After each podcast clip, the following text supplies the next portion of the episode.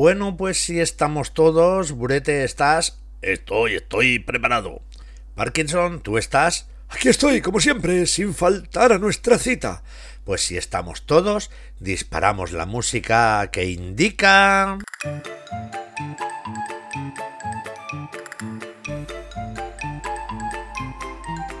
que llegamos al programa número 15 de Del Derecho y del Revés, el podcast en el que damos a conocer cuentos tradicionales de todo el mundo y luego le damos la vuelta, jugamos con ellos y hacemos versiones nuevas y divertidas. En el día de hoy... ¡Vecinos! ¡Vecinos! Madre mía, ya está este hombre otra vez dando la murga. ¡Vecinos!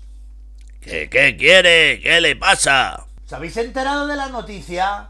¿Qué noticia? ¿Qué noticia? ¿De qué? ¿De qué está hablando? Pues que por lo visto se ha mudado un vecino nuevo. Tenemos un vecino nuevo en el edificio.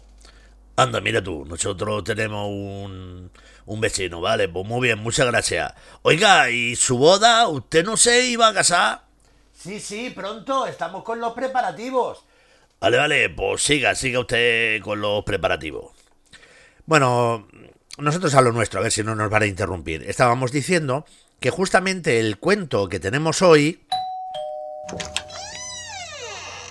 Hola, buenos días.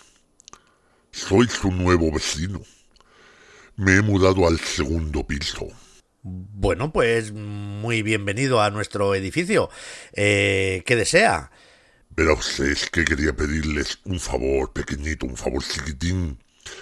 Estaba cocinando unas albóndigas con tomate y claro, pues como me acabo de mudar, pues me he dado cuenta que me falta... No me diga más.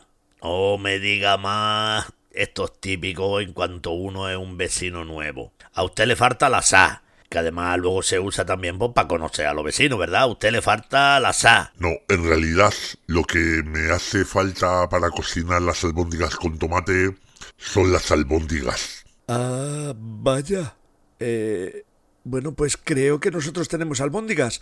Eh, un momento, que ahora se las traigo. Bueno, pues parece que se ha quedado buen día, ¿no? Esta es la conversación que, que hacen los vecinos. Mire, aquí las tiene, un paquete de, de albóndigas. Pues muchísimas gracias, ¿eh? Nada, hombre, para eso están los vecinos. Oye, ¿y a mí que este hombre, fíjate, me suena de algo? Porque tú, Julianini, que tú conoces mucha gente y al final las caras pues se te lían. Claro, a lo mejor lo has visto en alguna actuación o, o yo qué sé, a lo mejor en algún ayuntamiento, en algún sitio. No sé, pero yo me quedo con la sensación que, que lo conozco de algo. Bueno, igual son figuraciones mías. Bueno, vamos a lo importante porque es que hoy, es que hoy, es que hoy vengo emocionado.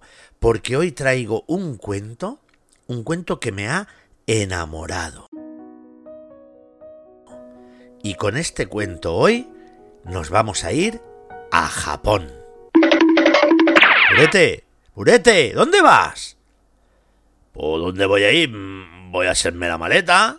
Pues no has dicho que no vamos a Japón. No seas bruto, burete, que no nos vamos a Japón. Ay, ay, qué tío más bestia.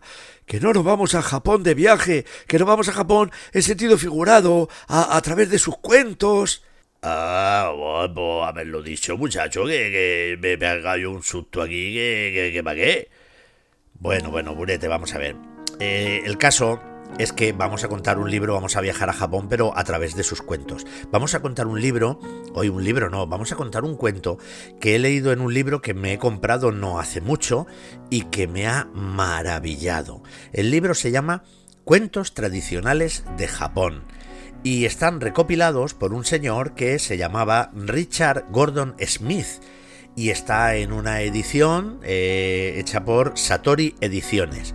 Es un libro precioso que además cuenta con 62 ilustraciones a todo color de pintores japoneses que hacen referencia a muchas de las historias que se cuentan. Pero el libro es una maravilla, los cuentos que tiene dentro son una maravilla, pero es que sabéis una cosa, es que he alucinado con el autor. He alucinado con Richard Gordon Smith. Así que, como me parece una cosa extraordinaria lo de este hombre, lo que voy a hacer es, voy a leeros la solapa. Julianini, ahora el bruto eres tú. ¿Cómo vas tú a leer la solapa si la solapa es una cosa que tiene la chaqueta? Claro que sí, guapi. No, vamos, Ay, Burete, de verdad, vamos, vamos a ver. Una solapa es la parte de la portada que se dobla, que no es rígida y que se dobla hacia adentro, donde suele haber información del autor, o los autores, o las obras que ha publicado la editorial, cosas así. Esa es la solapa. Ah, vale, vale, vale, vale. Y entonces me parece tan curioso y tan bonito que quiero compartir con todos los oyentes lo que la solapa dice sobre el señor Richard Gordon Smith, que dice así. Richard Gordon Smith fue un naturalista inglés que recorrió el lejano oriente huyendo de un matrimonio insufrible. A lo largo de su prolongado periplo viajero, se dedicó a recopilar y catalogar muestras de animales y plantas para enviar al Museo Británico, al tiempo que escribía una serie de diarios recogiendo observaciones e impresiones de sus viajes. Llegó a Japón en 1897 y quedó fascinado por la riqueza y el exotismo de su folclore. Tres años después, tuvo que volver a Inglaterra, pero cayó gravemente enfermo en Fiji y se vio obligado a regresar a Japón. En 1905 viaja por última vez a su Inglaterra natal, pero decide volver a Japón, donde se establece definitivamente.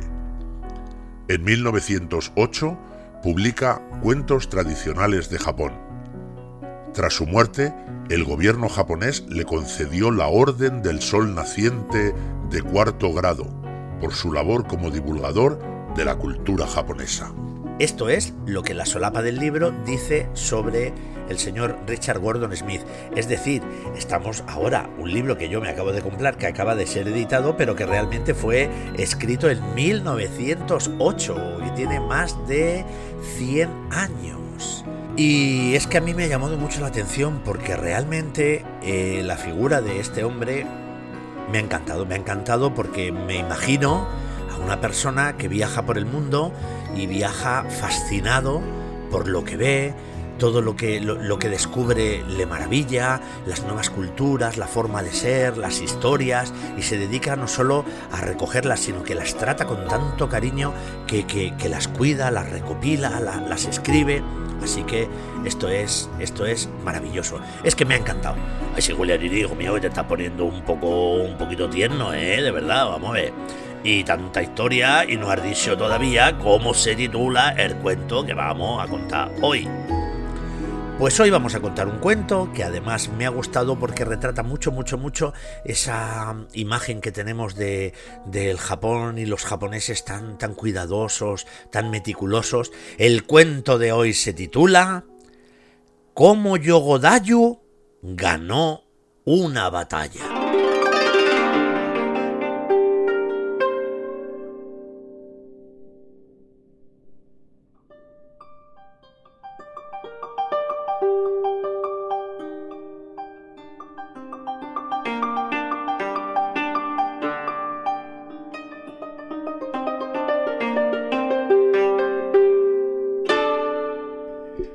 Pues la historia que os voy a contar hoy es una historia que sucedió ni más ni menos que en el tiempo del emperador Shirakawa.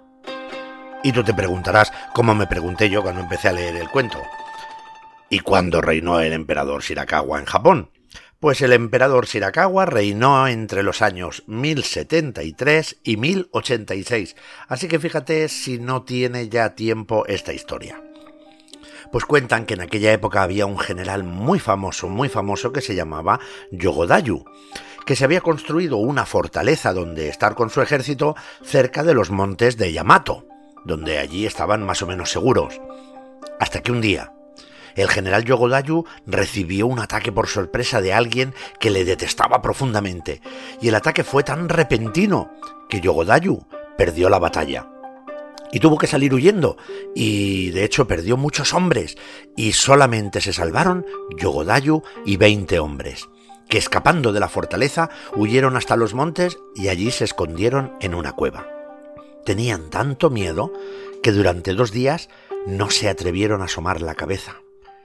Pero al tercer día, un poco más tranquilo, el general Yogodayu se animó a dar un paseo por las cercanías de la entrada de la cueva Y en medio de ese paseo, descubrió en un arbusto una tela de araña, y en la tela de araña una abeja que intentaba con todas sus fuerzas escapar de aquella tela.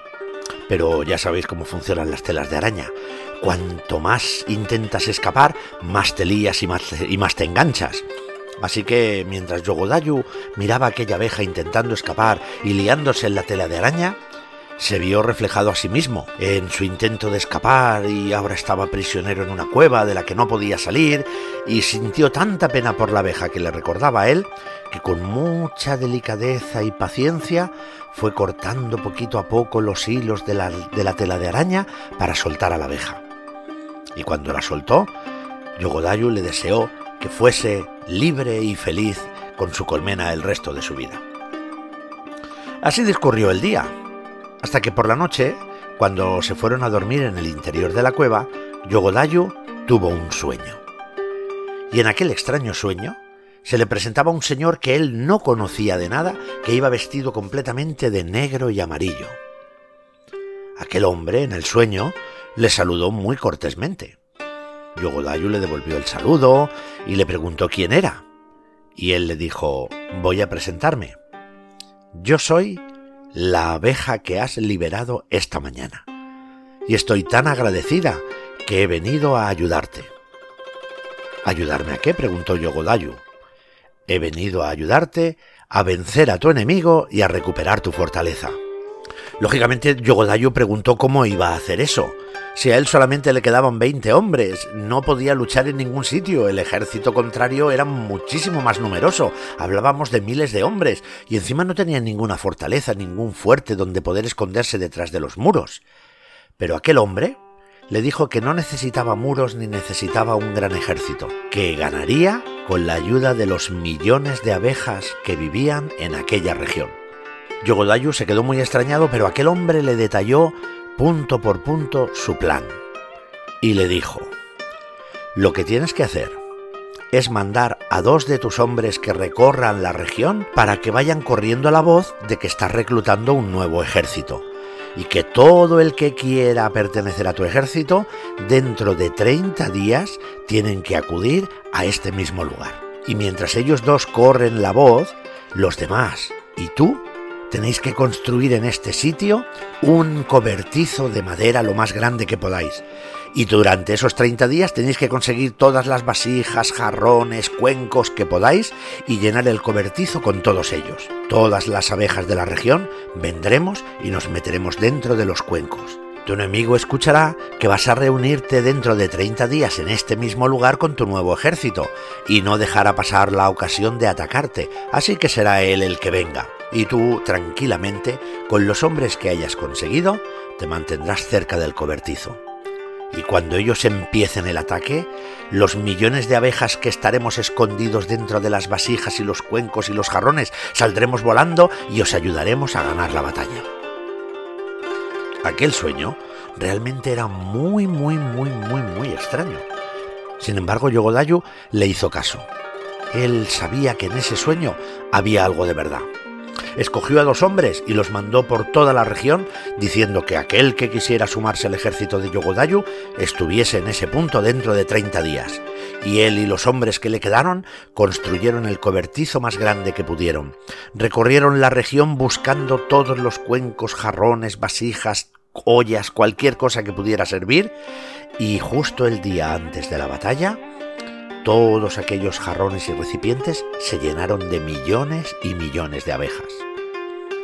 Yogodayu apenas había conseguido 80 soldados, mientras que su enemigo se contaba por miles. Y cuando iniciaron el ataque, Yogodayu no se movió, pero de pronto de todos los recipientes que había en el cobertizo emergieron millones y millones y millones de abejas que fueron directas hacia el ejército enemigo y empezaron a picar a todos los soldados sin compasión.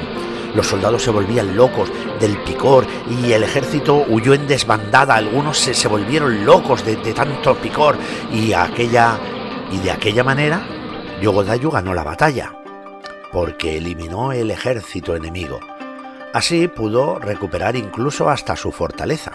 Y cuando terminó la batalla, Yogodayu recordó que cuando las abejas pican, dejan el aguijón, pero mueren. Así que contempló el campo de batalla y lo vio lleno de miles de pequeñas abejas que habían muerto. Y Yogodayu, con esta paciencia y con esta dedicación tan japonesa, ordenó a sus soldados con todo el respeto y tardasen el tiempo que tardasen, recogiesen a las abejas caídas una por una. Los soldados recorrían el campo de batalla recogiendo cada una y poniéndola en la palma de la mano. Y cuando las habían recogido todas en aquel sitio, Yogodayu levantó una ermita que visita todos los años para dar gracias y presentar su respeto a las abejas. Y colorín colorado, esta versión del derecho se ha acabado.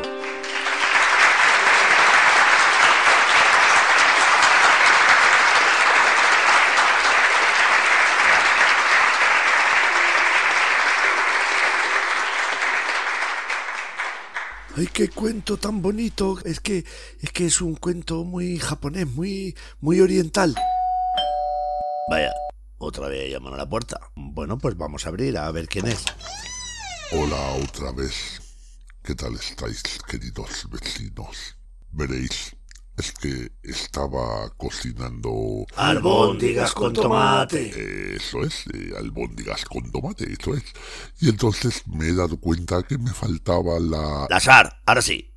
La sal. Te faltaba la sal, lo has probado y estaba soso. No, no me faltaba la sal.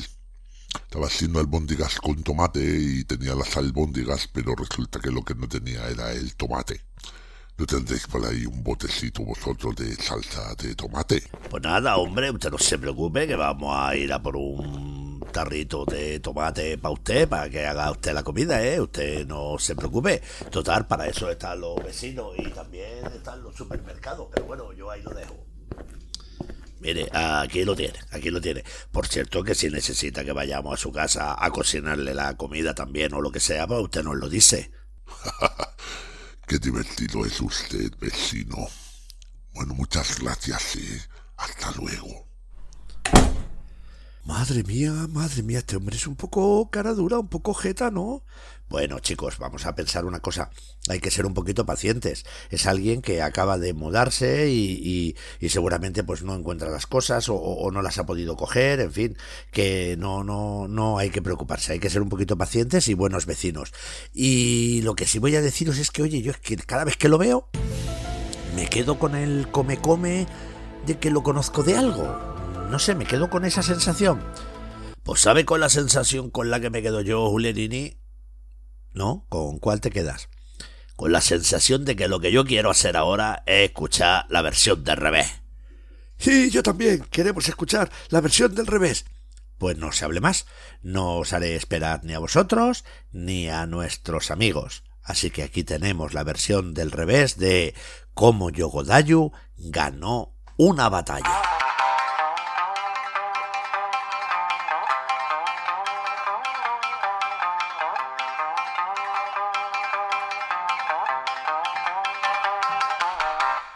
Como ya hemos comentado en varias ocasiones en este programa, en Japón son muy celosos de sus tradiciones y de sus costumbres.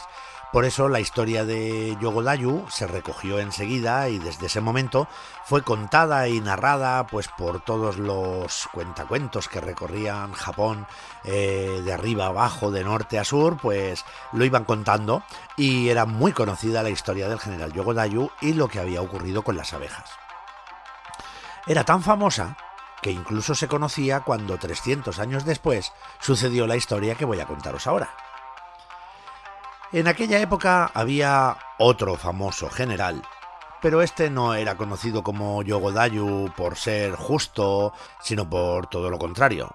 Era conocido por su mal carácter, su mal genio, y este general se llamaba Toito Menfada. Madre mía, ¿cómo está la vida? Pues Toito Menfada tenía que librar un día una batalla y pues Toito Menfada hizo lo mismo que había hecho el enemigo de Yogodayu. Atacó a traición una fortaleza y consiguió ganar la batalla, hizo huir a los pocos hombres que quedaban allí, que se escondieron en una cueva, y él tomó posesión de la fortaleza, pero no podía tomar la cueva a pesar de que allí había muy pocos hombres defendiéndola, pues porque estaba en alto y era muy difícil. Así que el general Toito me enfada, se acordó de la historia del general Yogodayu y pensó si no habría algún animal que le ayudase a ganar aquella batalla. Le dio muchas vueltas y pensó que seguramente las abejas a él no querrían ayudarle. Estuvo pensando y pensando y no se le ocurría nada hasta que por fin decidió reunir su consejo de sabios, les explicó la situación y les dio dos días para pensarlo. Aquellos hombres estuvieron pensando y pensando hasta que cuando volvieron cada uno dio su opinión. Pues uno pensaba que podían pedir ayuda a los colibríes, otros pensaban que podían pedir ayuda a los jabalíes, en fin, hasta que uno dijo, quizá el animal que pueda ayudarnos sean las mofetas.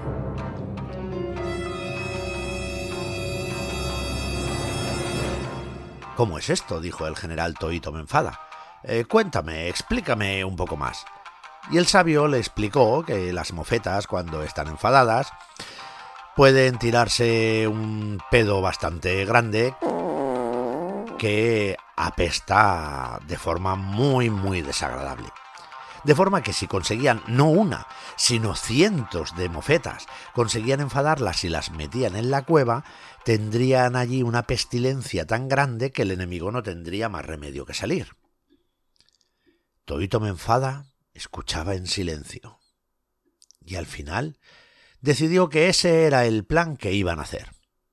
Así que durante un tiempo se dedicaron a ir buscando todas las mofetas que podían encontrar. Cuando reunían las mofetas se dieron cuenta que olían bastante mal, así que las iban guardando bastante lejos del campamento para no sufrir los malos olores. Pasados dos meses, no habían conseguido cientos de mofetas, Pasados dos meses habían conseguido ni más ni menos que 375.427 mofetas. Las metieron todas en cajas y en cestos y una noche se acercaron hasta la cueva, las soltaron dentro y las mofetas entraron allí rabiosas.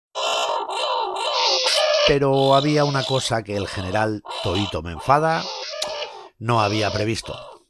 Es verdad que las mofetas habían entrado allí, pero dentro de aquella cueva vivían 150 hombres. No eran muchos, pero la cueva era pequeña.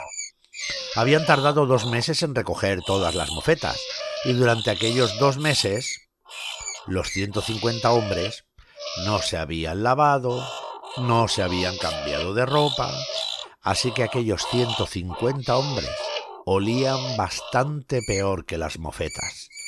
Así que cuando las mofetas entraron en la cueva, ellas mismas dieron la vuelta despavoridas y salieron corriendo.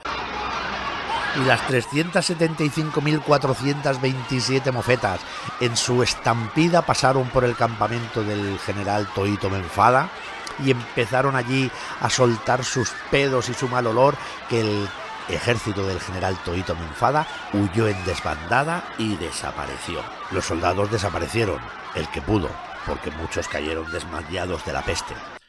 Por eso, los cuentacuentos en Japón llaman a esta historia como Toito Menfada perdió una batalla por culpa de las mofetas. Y colorín colorado, esta versión del revés se ha acabado.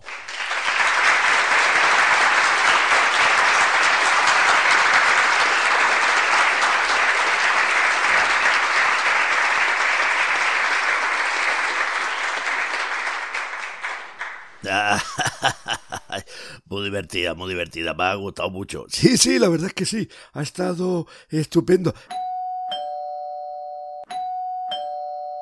Eh, ¿Otra vez llamar a la puerta? No me lo puedo creer. ¿No será el vecino otra vez? Hola, muy buenas tardes. ¿Ahora qué? ¿Qué le falta? ¿La sartén? O a lo mejor quiere usted que le cocinemos o que le prestemos nuestro gas o algo. ¿Qué, qué, qué es lo que quiere? No, ahora me gustaría si me podrían prestar un poquito de sal. Es que ya lo he cocinado, pero, pero me ha quedado soso. Me ha quedado soso. Bueno, pues espérese que voy a por la SAR.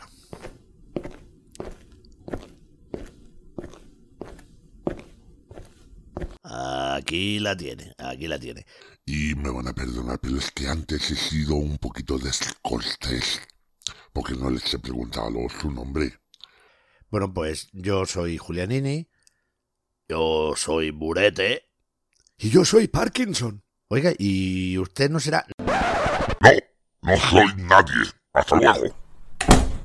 Vaya, vaya manera de despedirse. El chupete, el tortellini y el Alison este oh, no sospechan nada. Bueno, yo me quedo con esta sensación, chicos, no me la quito. Ya llegará el momento en el que de pronto me acordaré de, de quién es este. Eh, en fin, vamos como siempre, ahora vamos a nuestra sección... La palabra del día. Y la palabra del día hoy la hemos dicho justo cuando estábamos leyendo la solapa del libro. Ha salido una palabra que además a mí me gusta mucho, es una palabra que suena muy bonito, que es la palabra periplo. La palabra periplo. ¿Y qué un periplo? Eso, Letini, ¿qué, ¿qué es?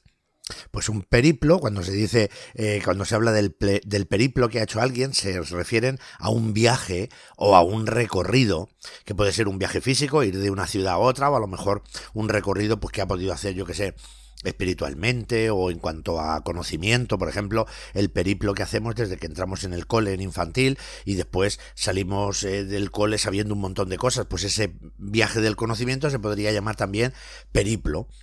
Oye, pues mira, pues qué palabra más bonita, ¿eh? Me, me ha gustado mucho, me ha gustado mucho. Sí, y además, antes de despedir el programa, tenemos otra sorpresa. ¿Os acordáis que la semana pasada hablábamos de dónde nos oía la gente? Pues que, que nos ha salido un oyente en México. ¿Lo que me estás contando, Julianini, con las veces que he estado yo con mi barco allí eh, en México?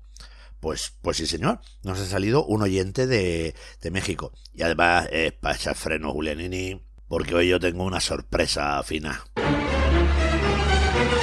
Así no me digas que tienes una sorpresa, pero esto es maravilloso.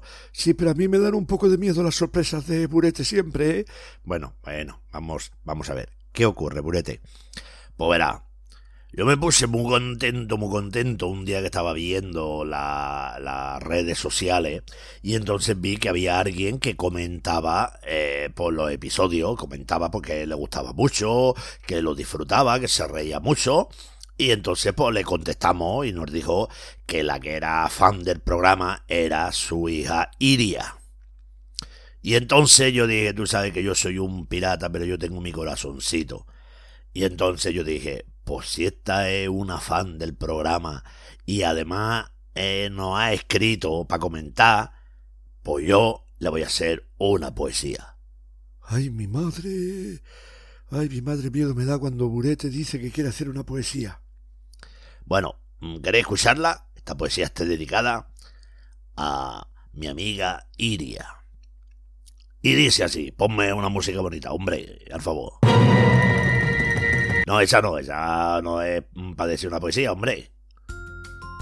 Esa, esa está mejor, esa está mejor. Dice así mi poesía. Hoy, al comprar el pan, le he hecho una poesía a una fan. Porque su mamá desembucha que su hija siempre nos escucha. Madre mía con las rimas. Cállate, Parkinson. Y quiero hacer una rima con su nombre que al mundo entero asombre. Pero yo os digo a todos que no he encontrado el modo. Si os dijera que es sencillo encontrar algún truquillo para poder rimar algo con iria, realmente os mentiría. Ole, ole, el poema, ¿eh? Bueno, has hecho ahí una trampa con el acento final, para claro, para que te cuadrase. Que eso no se dice, hombre, que aquí la gente no se da cuenta. Que la gente va a decir, pero este hombre, este hombre, que ¿quién es? Pero este hombre es López de Vega. Claro que sí, guapi. Bueno, nosotros muy agradecidos a todos los que nos escribís, nos comentáis, nos escucháis, por supuesto, y ponemos esta música.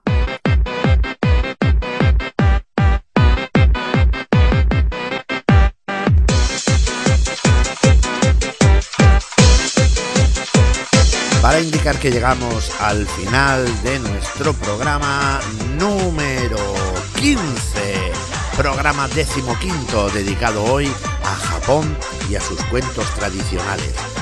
Como siempre, muchas gracias a Burete y a Parkinson por vuestra colaboración y sobre todo muchas gracias a ti por escuchar el podcast en el que lo importante eres tú.